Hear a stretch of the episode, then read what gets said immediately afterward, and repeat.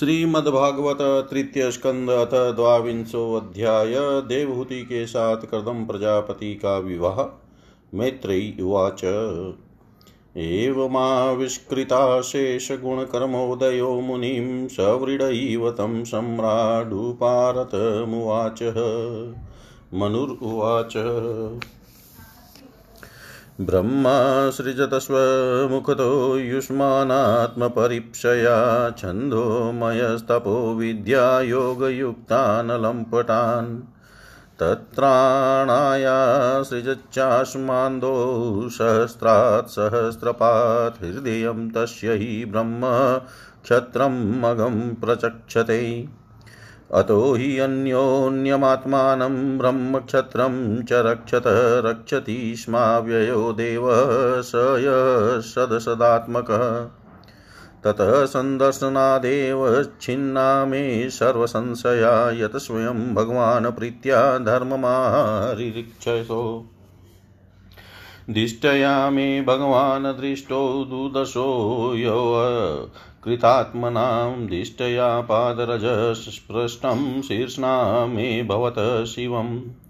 दिष्टया त्वयानुशिष्टोऽहं कृतश्चानुग्रहो महानपावृतै कर्णरन्ध्रै जुष्टादिष्टयो सती गिर स भवान् दुहित्री स्नेहपरिकृष्टात्मनो मम श्रोतुमहर्षि दीनस्य श्रावितं कृपया मुने। प्रियव्रतोत्थानपदो स्व स्वशेयं दुहिता मम अन्विच्छति पतिं युक्तं वयशीलगुणादिभिः यदा तु भवतशील श्रुतरूपयो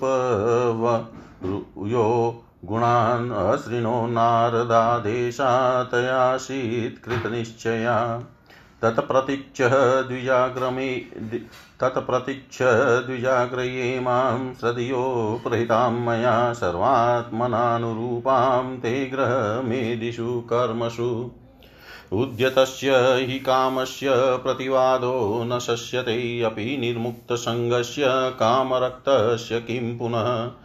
य उद्यत मनादृत्य कीनाशमभियाचते, क्षीयते तद्यशः स्फितं मानश्चावज्ञया हत अहं त्वा शृणवं विद्वन विवाहार्थं समुद्यतम्, अतः स्त्वमुपकुर्वाण प्रतां प्रति गृहाण मे। ऋषिर्वाच बाणमूढो बाणमुद्वोढुकामोऽहं प्रमता स त्वात्मजा आवयोरनुरूपोऽवसावाद्यो वैवाहिको विधि। कामश भूयानरदेव तेस्यः पुत्र्या समाम्नाय विधौ प्रतीत। क एव ते तनयां नाद्रियेत स्वयेव कान्त्या क्षिपतिमिव श्रियम्। यां हम्र्यपृष्ठे क्वणदङ्घ्रिशोभां विक्रीडतीं कन्दुकविह्वलाक्षीं विश्वावस वशून्यर्यपतस्त्वाद्विमानाः द्विलोकय समोहविमूढचेता तां प्रार्थयन्तीं ललनाललामं सेवितश्रीचरणैरदृष्टां वत्सां मनोरुचः पदः स्वसारं को नाम्नु मन्येत बुद्धोऽभियाताम् अतो भजिष्ये समयेन साध्वीं यावतेजो बिभ्रियादात्मनो मे अतो धर्मान् पारमंस्यमुखान् शुक्लो शुक्लप्रोक्तान् बहुमन्ये हविस्त्रान् यतोऽभवद्विश्वमिदं विचित्रं संस्थास्यते यत्र च वावतिष्ठते प्रजापतीनां पतिरेष मह्यं परं प्रमाणं भगवानन्तः मैत्रेयी उवाच स उग्रधन्वन्नीयदेवावभाषैयाशि चतुष्णीमरविन्दनाभं धियोपगृह्णन् स्मितशोभितेन मुखेन चेतो लुलुभे देवहूत्या। सोऽनुज्ञात्वा व्यवसितं महिष्यादुहितुस्फुटं तस्मै गुणगणाढ्याय ददौ तुल्यां प्रहसितः शतरूपा महाराज्ञै पारीबर्हान् महाधनान् दाम्पत्यो दम्पत्यो पर्यदात प्रीत्या भूषावासपरिच्छदान् प्रतां दुहितरं सम्राट् सदरक्षाय गतव्यतः उपगुह्यं च बाहुभ्यां मौतकण्ठ्योन्मथिताशय अशक्नुवस्तद्विरहं मुञ्चनः बाष्पकलां मुहुः आशिचदम्बवतसेति नेत्रोदे दुहितुशिखा आमन्त्रय तं मुनिवरमनुज्ञातशानुगः प्रतस्थैरतमारुह्यं सभार्य स्वपुरं नृपः। उभयो ऋषिकुल्याया सरस्वत्याशुरोदशो ऋषीणामुपशान्तानां पश्यनाश्रमसम्पद। तमायान्तमभिप्रेत्य ब्रह्मावतात् प्रजापतिं गीतसंस्तुतिवादित्रैः प्रत्युदीयुः प्रहर्षिता। बहिष्मती नाम पुरी सर्वसम्पत्समन्विता न्यपतन यत्र रोमाणि यज्ञशाङ्गं विधुन्वतः कुशाकाशास्त एवासन् शश्वद्धरितः वर्चसः ऋषयो यै पराभाव्य यज्ञज्ञानयज्ञमीजिरै कुशकाशमयं बहिरास्तीर्य भगवान् मनु अयजध्यज्ञपुरुषं लब्धास्थानं यतो भुवम् बहिष्मतीं नाम विभूर्यां निर्विश्य समावशत् प्रविष्टो भवनं तापत्रयविनाशनम् सभार्यः सप्रज कामान् बुभुजेयन्या विरोधत सङ्गीय मानसत्कीर्तिः शस्त्रिभिः शुरगायकै। प्रत्युषेष्वनुबद्धेन हृदा शृण्वन् हरे कथा निष्णातं योगमायासु मुनिं स्वायम्भुवं मनुं। यदा भ्रंसयितुं भोगान् शोकु भगवत्परम् अयतायामस्तस्याशनयामः स्वान्तर्यापनः शृण्वतो ध्यायतो विष्णो कुर्वतो ब्रुवतः कथा। स एवं स्वान्तरं निन्ये युगानामेकसप्ततिम। वासुदेवप्रसङ्गनेन प्रसङ्गेन परिभूतगतित्रय। शारीरामानसा दिव्या वैयाशे ये च मानुषा भौतिकाश्च कथं क्लेशा बाधन्ते हरिसंश्रयम्। यः पृष्टो मुनिभिः प्राह धर्मानानाविधाञ्चुभान् नृणां वर्णाश्रमाणां च तत्सदा एततः आदिराजस्य मनोश्चरितम् अद्भुतं वर्णितं वर्णनीयस्य तदपत्योदयं शृणु वर्णितं वर्णनीयस्य तदपत्योदयं शृणु श्री मैत्रेयी जी कहते हैं विदुर जी इस प्रकार जब कदम जी ने मनु जी के संपूर्ण गुणों और कर्मों की श्रेष्ठता का श्रेष्ठता का वर्णन किया तो उन्होंने उन निवृत्ति परायण मुनि से कुछ सकुचा कर कहा। मनु जी ने कहा, मुने वेद मूर्ति भगवान ब्रह्मा ने अपने वेदमय विग्रह की रक्षा के लिए तप विद्या और योग से संपन्न तथा विषयों में अनासक्त आप ब्राह्मणों को अपने मुख से प्रकट किया है। और फिर उन सहस्त्र चरणों वाले विराट पुरुष ने आप लोगों की रक्षा के लिए ही अपनी सहस्त्र भुजाओं से हम क्षत्रियों को उत्पन्न किया है।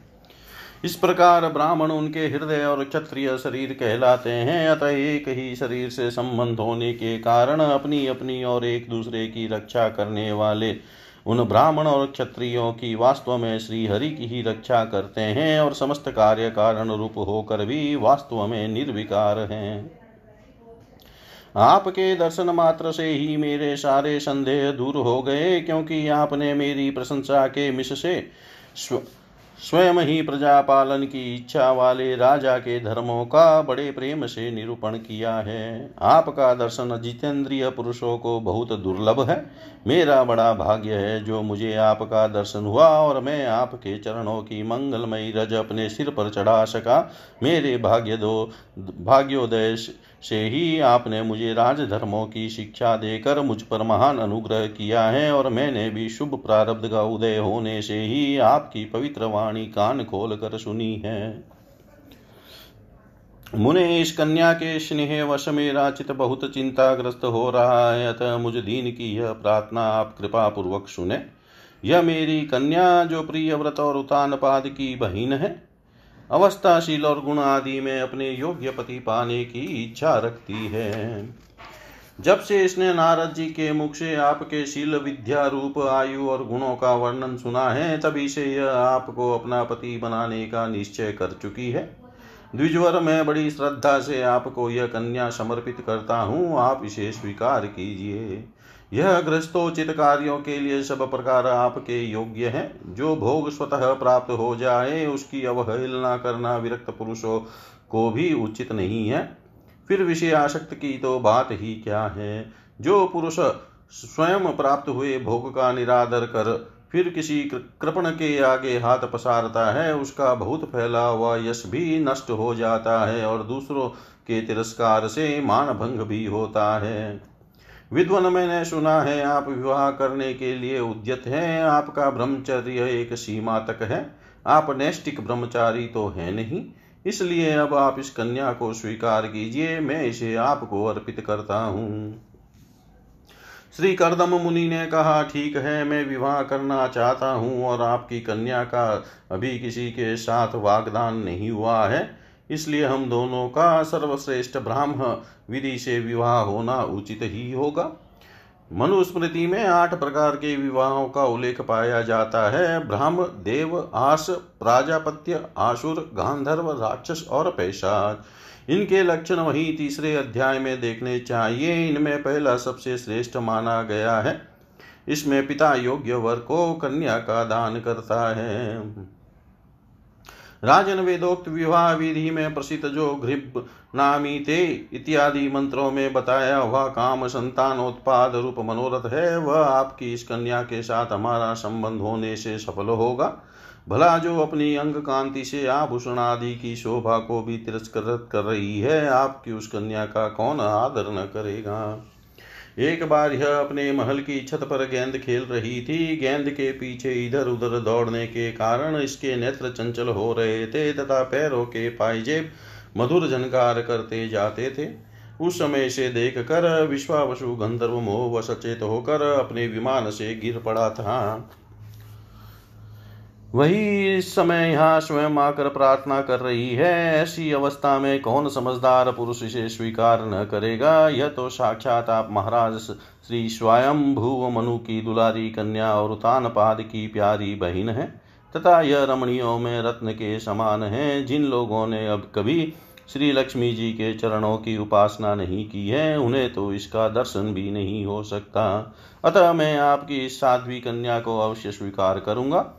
किंतु एक शर्त के साथ, जब तक इसके संतान न हो जाएगी, तब तक मैं गृहस्थ धर्मानुसार इसके साथ रहूँगा। इसके बाद भगवान के बताए हुए संन्यास प्रदान हिंसा रहित सम दमादि धर्मों को ही अधिक महत्व दूँगा। जिनसे इस विचित्र जगत की उत्पत्ति हुई है, जिनमें यह लीन हो जाता है और जिनके आश्रय से यह स्थित है, मुझे तो वे प्रजापतियों के भी पति भगवान श्री अनंत ही सबसे अधिक मान्य हैं। मैत्रेयी जी कहते हैं, प्रचंड धनुर्धर विदुर, कदम जी केवल इतना ही कह सके, फिर वे हृदय में भगवान कमल नाभ का ध्यान करते हुए मौन हो गए। उस समय उनके मंदहास्य युक्त मुख कमल को देख कर देवभूति का भी चित लुभा गया। मनु जी ने देखा कि इस संबंध में महारानी शत्रुपा और राजकुमारी की स्पष्ट अनुभूति है। अतः उन्होंने अनेक गुणों से संपन्न करदम जी को उन्हीं के समान गुणवती कन्या का प्रसन्नता पूर्वक दान कर दिया। महारानी शतरूपा ने भी बेटी और दामाद को बड़े प्रेम पूर्वक बहुत से बहुमूल्य वस्त्र, आभूषण और ग्रस्तोचित पात्र आदि दहेज में दिए।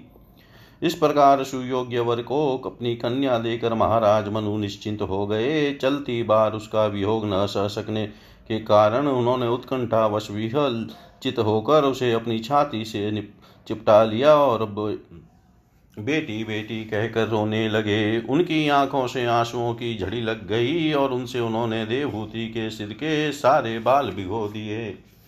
फिर फिर वे मुनिवर करदम से पूछकर उनकी आज्ञा ले रानी के सहित रथ पर सवार हुए और अपने सेवकों सहित ऋषिकुल सेवित सरस्वती नदी के दोनों तीरों पर मुनियों के आश्रमों की शोभा देखते हुए अपनी राजधानी में चले गए। चले आए। जब ब्रह्मावर्त की प्रजा को यह समाचार मिला कि उसके स्वामी आ रहे हैं, तब वह अत्यंत आनंदित होकर स्तुति गीत एवं बाजे गाजे के साथ अगवानी करने के लिए ब्रह्मावर्त की राजधानी से बाहर आई। सब प्रकार की संपदाओं से युक्त बहिष्मती नगरी मनु जी की राजधानी थी, जहाँ पृथ्वी को रसातल से ले आने के पश्चात शरीर कपाते समय श्री वराह भगवान के रोम झड़क कर झड़कर गिरे थे। वे रोम ही निरंतर हरे भरे रहने वाले कुश और काश हुए, जिनके द्वारा मुनियों ने यज्ञ में विघ्न डालने वाले दैत्यों का तिरस्कार कर भगवान यज्ञ पुरुष की यज्ञों द्वारा आराधना की है। महाराज मनु ने भी श्री वराह भगवान से भूमि रूप निवास स्थान प्राप्त होने पर इसी स्थान में कुश और काश की वही चटाई बिछाकर श्री यज्ञ भगवान की पूजा की थी। जिस बहिष्मती पुरी में मनुजी निवास करते थे, उसमें पहुंचकर उन्होंने अपने त्रिपा, त्रितापनाशक भवन में प्रवेश किया। वहाँ अपनी भार्य और संतति के सहित वे धर्म अर्थ और मोक्ष के अनुकूल भोगों को भोगने लगे। प्रातः काल होने पर गंधर्वगण अपनी स्त्रियों के सहित उनका गुणगान करते थे, किंतु मनुजी उसमें आसक्त न होकर प्रेम पूर्ण हृदय से श्री हरि की कथाएँ ही सुना करते थे। वे इच्छा अनुसार भोगों का निर्माण करने में कुशल थे, किंतु मननशील और भगवत परायण होने के कारण भोग उन्हें किंचित भी विचलित नहीं कर पाते थे। भगवान विष्णु की कथाओं का श्रवण, ध्यान, रचना और निरूपण करते रहने के कारण उनके मनवंतर के को व्यतीत करने वाले क्षण कभी व्यर्थ नहीं जाते थे। इस प्रकार अपनी जागृत आदि तीना, तीनों अवस्थाओं में अथवा तीनों गुणों को अभिभूत करके उन्होंने भगवान वासुदेव के कथा प्रसंग में अपने मन मंत्र के इकहत्तर चतुर्युग पूरे कर दिए। व्यास नंदन विदुर जी, जो पुरुष श्री हरि के आश्रित रहता है, उसे शारीरिक, मानसिक, देविक, मानुषिक अथवा भौतिक दुख किस प्रकार कष्ट पहुँचा सकते हैं? मनु जी निरंतर समस्त प्राणियों के हित में लगे रहते हैं। मुनियों के पूछने पर उन्होंने मनुष्यों के तथा समस्त वर्ण और आश्रमों के अनेक प्रकार के मंगलमय धर्मों का भी वर्णन किया, जो मनु संहिता के रूप में अब भी उपलब्ध हैं। जगत के सर्वप्रथम सम्राट महाराज मनु वास्तव में कीर्तन के योग्य थे। यह मैंने उनके अद्भुत चरित्र का वर्णन किया। अब उनकी कन्या देवभूति का प्रभाव सुनो। इति श्रीमद्भागवते महापुराणे पारमहंस्यां सहितायां तृतीयस्कन्धे द्वाविंशोऽध्याय सर्वं श्रीशां सदाशिवार्पणम् अस्तु। ॐ विष्णवे नमः, ॐ विष्णवे नमः, ॐ विष्णवे नमः। श्रीमद्भागवतः तृतीयस्कन्धः त्रयोविंशोऽध्याय। कर्दम और देवहूति का विहार मैत्रेयी उवाच। पितृभ्यां प्रस्थिते साध्वी पतिमिङ्गेत् कोविदा नित्यं पर्यचरत प्रीत्या भवानीव भवं प्रभुं विसृम्भेनात्मशौचेन गौरवेण दमेन च शुश्रूषया, सौहृदेन, वाचा मधुरया च भो। विसृज्य कामं, दम्भं च त्वेषं लोभमगं, मदम्, अप्रमत्योद्यता नित्यं तेजिसायं तोषयत्। स वै देवर्षिवर्यस्तां मानवीं समनुव्रतां देवादगरीयश पत्युराशा राशासानां महाशिष कालेन भूयसा क्षामां कर्षितां व्रतचर्यया प्रेमगद्गद्या वाचा पीडितः कृपया ब्रवीत्। कदम उवाच तुष्टोऽहमद्य तव मानवीमानदाया शुश्रस्या परमया, परया च भक्त्या। यो देहिनामयमतीव सुरस्वदेहो नावेक्षितः समुचितः क्षपितुं मदर्थे। ये मे स्वधर्मनिरतस्य तपः समाधिविद्यात्मयोगविजिता भगवत्प्रसादः। तानेव ते मदनुषेव नयावरुद्धान् दृष्टिं प्रपश्य वितराम्य भयान् शोकान् अन्ये पुनर्भगवतो भ्रुवः उद्विजृम्भ विभ्रंसितार्थरचना किमुरुक्रमस्य सिद्धाशी भुक्चव विभवानिजधर्मदोहान् दिव्या नरे दुर्दयिगा नृपविक्रियाभिः एवं ब्रुवाणमबला योगमाया विद्या विचक्षणमवेक्षय गताधिराशितः सम्प्रश्रय प्रणयविवलया गिरेशदः व्रीडावलोक विलसदसिताननाः देवहूतिरुवाच राधं बतः द्विजवृषेत, दमोघयोगं मायाधिपे त्वयि विभो तद वे वेमि भरत यस्तेऽभ्यधायि समयसकृदङ्गसङ्गो भूयाद्गरीयसि गुणः प्रसव सतीनाम्। तत्रैतीकृत्यमुपशिक्ष्य यथोपदेशं येनेशं मेकसितोऽतिरिरंसयात्मा सिद्धयेत ते कृतमनो भवधर्षिताया दीनस्तदीश, भवनं सदृशं विचक्षव। मैत्रेयी उवाच, प्रियाया प्रियमनिवीक्षण कर्दमो योगमास्थित विमानकामकं चतस्तौर्यो वाविरचीकरतः सर्वकामदुघं दिव्यं सर्वरत्नसमन्वितं सर्वद्वर्युपच योर्धकं मणिस्तम्भैरुपस्कृतं दिव्योपकरणोपेतं सर्वकालसुखावहं पट्टिकाभिः पताकाभिः विचित्राभिरलङ्कृतम् स्त्रीभिविचित्रमाल्याभिमञ्जूषी जतसळङ्घ्रिभिदुकुलक्षोमकौशेयै नानावस्त्रैः विराजितम् उपर्युपरि विन्यस्तनिलयेषु पृथक् पृथक् क्षिप्तैकशिपुभिः कान्तं पर्यङ्कवयनासने तत्र तत्र विनिक्षिप्तनानाशिल्पोपशोभितं महाम मरकतस्थल्यां जुष्टं विद्रुं वेदिभिः द्वः शुः विद्रुं देहल्या भातं वज्रकपाटवतः शिखरेष्विन्द्रनीलेषु हेमकुम्भैरधिश्रितं चक्षुष्मतः पद्मरागाग्र ये व्रजाभीतिषु निर्मिते जुष्टं विचित्रवैतानि महाहे हेमतौरणै। हंसपारावतव्रातेस्तत्र तत्र निकूजितम् कृत्रिमानमन्यमाने श्वानधीरुह्याधिरूयं च विहारस्थानविश्राम संवेश प्राङ्गणाजिरे यथोपजोषं रचिते विस्मापनमिवात्मनः।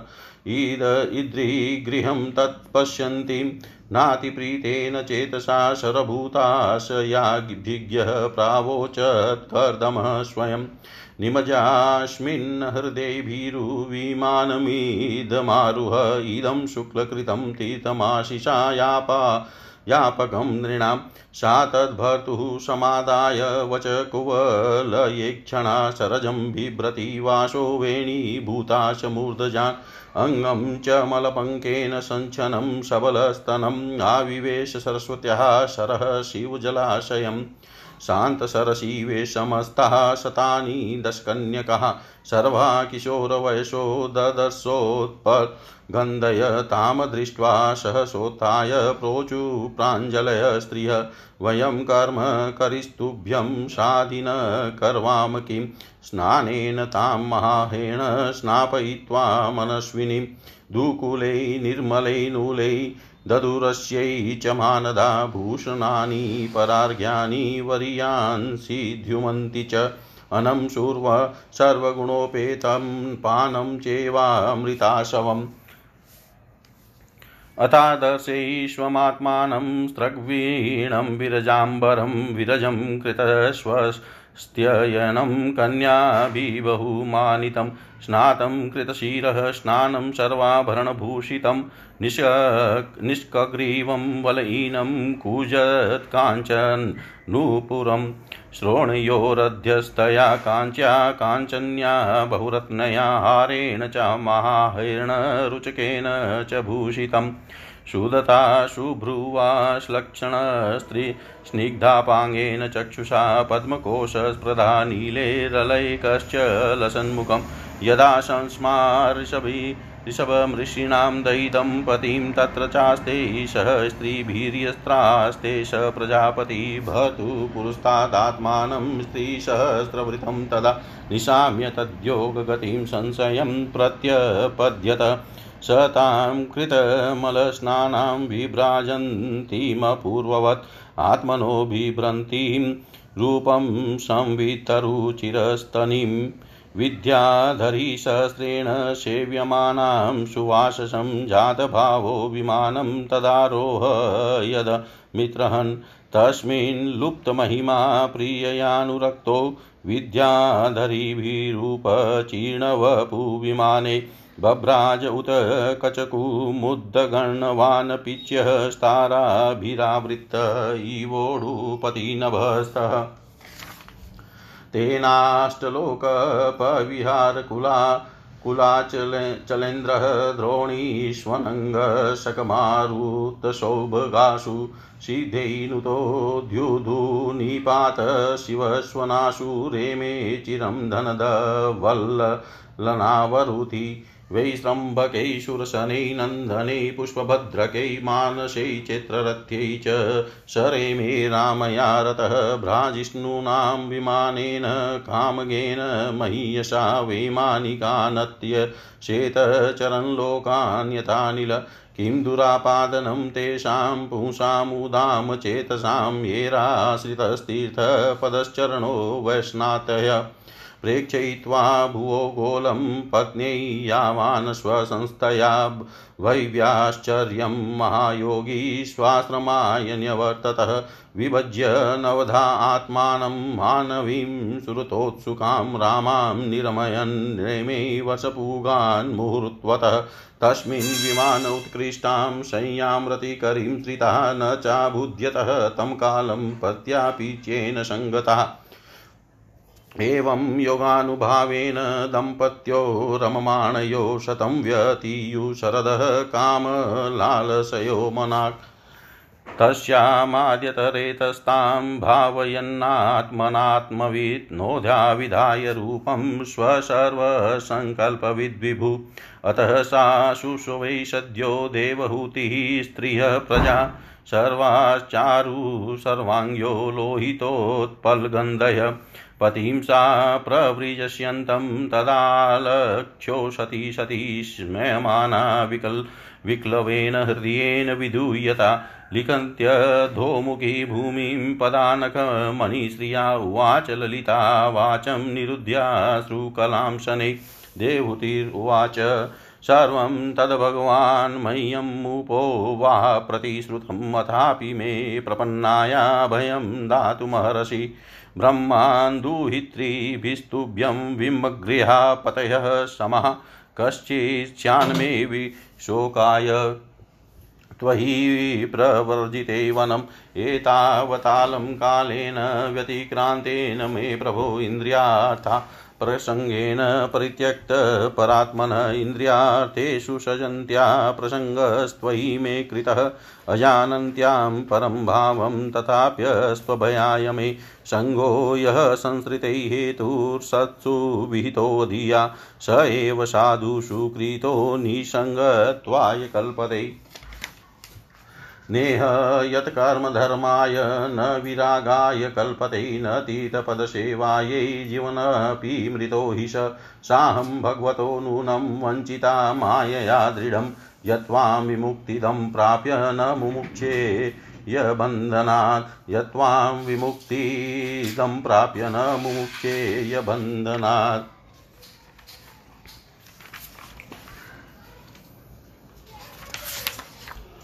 श्री मैत्रेय जी ने कहा विदुर जी माता पिता के चले जाने पर पति के अभिप्राय को समझ लेने में कुशल साध्वी देवहूति कदम जी की प्रतिदिन प्रेम पूर्वक सेवा करने लगी। ठीक उसी तरह जैसे श्री पार्वती जी भगवान शंकर की सेवा करती है। उसने काम वासना, दम, द्वेष, लोभ, पाप और मद का त्याग कर बड़ी सावधानी और लगन के साथ सेवा में तत्पर रहकर विश्वास, पवित्रता, गौरव, संयम, सुश्रुषा प्रेम और मधुर भाषण आदि गुणों से अपने परम तेजस्वी पतिदेव को संतुष्ट कर लिया। देवहूति समझती थी कि मेरे पति देव देव से भी बढ़कर हैं, इसलिए वह उनसे बड़ी बड़ी आशाएँ रखकर उनकी सेवा में लगी रहती थी। इस प्रकार बहुत दिनों तक अपना अनुवर्तन करने वाली उस मनु पुत्री को व्रतादि का पालन करने से दुर्बल हुई देख देवर्षि श्रेष्ठ करदम को दयावश कुछ खेद हुआ। और उन्होंने उससे प्रेम गदगद वाणी में कहा, कदम जी बोले मनुनंदिनी तुमने मेरा बड़ा आदर किया है। मैं तुम्हारी उत्तम सेवा और परम भक्ति से बहुत संतुष्ट हूँ।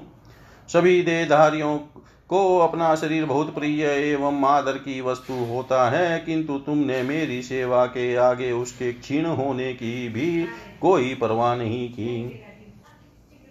अतः अपने धर्म का पालन करते रहने से मुझे तप समाधि उपासना और योग के द्वारा जो भय जो भय और शोक से रहित भगवत प्रसाद स्वरूप विभूतियाँ प्राप्त हुई है, उन पर मेरी सेवा के प्रभाव से अब तुम्हारा भी अधिकार हो गया है। मैं तुम्हें दिव्य दृष्टि प्रदान करता हूँ, उसके द्वारा तुम उन्हें देखो। अन्य जितने भी भोग हैं, वे तो भगवान श्री हरि के भ्रुकुटी विलास मात्र से नष्ट हो जाते हैं, अतः वे इनके आगे कुछ भी नहीं है। तुम मेरी सेवा से भी कृतार्थ हो गई हो। अपने पातिव्रत धर्म का पालन करने से तुम्हें ये दिव्य भोग प्राप्त हो गए हैं। तुम इसे इन्हें भोग सकती हो। हम राजा हैं, हमें सब कुछ सुलभ है। इस प्रकार जो अभिमान आदि विकार हैं, उनके रहते हुए मनुष्यों को इन दिव्य भोगों की प्राप्ति होनी कठिन है। कदम जी के इस प्रकार कहने से अपने पति देव को संपूर्ण योग और विद्याओं में कुशल जानकर उस अबला की सारी चिंता जाती रही। उसका मुख किंचित संकोच भरी चितवन और मधुर मुस्कान से खिल उठा और वह विनय एवं प्रेम से गदगद वाणी में इस प्रकार कहने लगी। देवहूति ने कहा, द्विज श्रेष्ठ स्वामिन, मैं यह जानती हूँ कि कभी निष्फल न होने वाली योग शक्ति और त्रिगुणात्मिका माया पर अधिकार रखने वाले आपको ये सब ऐश्वर्य प्राप्त है। किंतु प्रभु, आपने विवाह के समय जो प्रतिज्ञा की थी कि गर्भाधान होने तक मैं तुम्हारे साथ गृहस्थ सुख का उपभोग करूँगा उसकी अब पूर्ति होनी चाहिए, क्योंकि श्रेष्ठ पति के द्वारा संतान प्राप्त होना पतिव्रता स्त्री के लिए महान लाभ है। हम दोनों के समागम के लिए शास्त्र के अनुसार जो कर्तव्य हो, उसका आप उपदेश दीजिए और उपटन, गंध, भोजन आदि उपयोगी सामग्रियाँ भी जुटा दीजिए, जिससे मिलन की इच्छा से अत्यंत दिन दुर्बल हुआ मेरा यह शरीर आपके अंग संग के योग्य हो जाए। क्योंकि आपकी ही बढ़ाई हुई काम वेदना से मैं पीड़ित हो रही हूँ। स्वामी इस कार्य के लिए एक उपयुक्त भवन तैयार हो जाए, इसका भी विचार कीजिए। मैत्रेयी जी कहते हैं, विदुर जी, कदम मुनि ने अपनी प्रिया की इच्छा पूर्ण करने के लिए उसी समय योग में स्थित होकर एक विमान रचा, जो इच्छा अनुसार सर्वत्र जा सकता था। यह विमान सब प्रकार के इच्छित भोग सुख प्रदान करने वाले अत्यंत सुंदर सब प्रकार के रत्नों से युक्त सब संपत्तियों की उत्तरोत्तर वृद्धि से संपन्न तथा मणिमय खंभों से सुशोभित था वह सभी ऋतुओं में सुखदायक था और उसमें जहाँ तहां सब प्रकार की दिव्य सामग्रियाँ रखी हुई थी तथा उसे चित्र विचित्र रेशमी झंडियों और पताकाओं से खूब सजाया गया था। जिन पर भ्रमणगण मधुर गुंजार कर रहे थे, ऐसे रंग बिरंगे पुष्पों की मालाओं से तथा अनेक प्रकार के सूती और रेशमी वस्त्रों से वह अत्यंत शोभायमान हो रहा था। एक के ऊपर एक बनाए हुए कमरों में अलग अलग रखी हुई सैया पलंग पंखे और आसनों के कारण वह बड़ा सुंदर जान पड़ता था। जहाँ तहाँ दीवारों में भी, दीवारों में की हुई शिल्प रचना से उनकी उसकी अपूर्व शोभा हो रही थी। उसमें पन्ने का फर्श था और बैठने के लिए मूँगे की वेदियाँ बनाई गई थी। मूँगे की ही देहलियाँ थी। उसमें उसके द्वारों में हीरे के किवाड़ थे तथा इंद्र नीलमणि के शिखरों पर सोने के कलश रखे हुए थे। उसकी हीरे हीरे की दीवारों में बढ़िया लाल जड़े हुए थे। जो ऐसे जान पड़ते थे, मानो विमान की आँखें हों तथा उसे रंग बिरंगे चंदोवे और बहुमूल्य सुनहरी बंधनवारों से सजाया गया था। उस विमान में जहाँ तहाँ कृत्रिम हंस और कबूतर आदि पक्षी बनाए गए थे, जो बिल्कुल सजीव से मालूम पड़ते थे उन्हें अपना सजात्य समझकर बहुत से हंस और कबूतर उनके पास बैठ बैठ कर अपनी बोली बोलते थे। उसमें सुविधा अनुसार क्रीड़ा स्थली शयन ग्रह, बैठक, आँगन और चौका आदि बनाए गए थे, जिनके कारण वह विमान स्वयं करदम जी को भी विस्मित सा कर रहा था। ऐसे सुंदर घर को भी जब देवभूति ने बहुत प्रश्नचित से नहीं देखा तो सबके आंतरिक भाव को परख लेने वाले कदम जी ने स्वयं ही कहा, भीरु, तुम इस बिंदु सरोवर में स्नान करके विमान पर चढ़ जाओ। यह विष्णु भगवान का रचा हुआ तीर्थ मनुष्यों को सभी कामनाओं की प्राप्ति कराने वाला है। कमल लोचना ने अपनी पति की, अपने पति की बात मानकर सरस्वती के पवित्र जल से भरे हुए उस सरोवर में प्रवेश किया। उस समय वह बड़ी मैली कुचेली साड़ी पहने हुई थी। उसके सिर के बाल चिपक जाने से उनमें लटे पड़ गई थी। शरीर में मैल जम गया था तथा स्तन कांतिहीन हो गए थे। सरोवर में गोता लगाने पर उसने उसके भीतर एक महल में एक हज़ार कन्याएँ देखी। वे सभी किशोर अवस्था की थी और उनके शरीरों से कमल की सी गंध आती थी। देवभूति को देखते ही वे सब स्त्रियाँ सहसा खड़ी हो गई और हाथ जोड़कर कहने लगी, हम आपकी दासियाँ हैं, हमें आज्ञा दीजिए, आपकी क्या सेवा करें? विदुर जी तब स्वामिनी को समान देने वाली उन रमणियों ने बहुमूल्य मसालों तथा गंध आदि से मिश्रित जल के द्वारा मनस्वनी देवहूति को स्नान कराया तथा उसे दो नवीन और निर्मल वस्त्र पहनने को दिए। फिर उन्होंने ये बहुत मूल्य के बड़े सुंदर और कांतिमान आभूषण, सर्वगुण संपन्न भोजन और पीने के लिए अमृत के समान स्वादिष्ट आशव प्रस्तुत किए।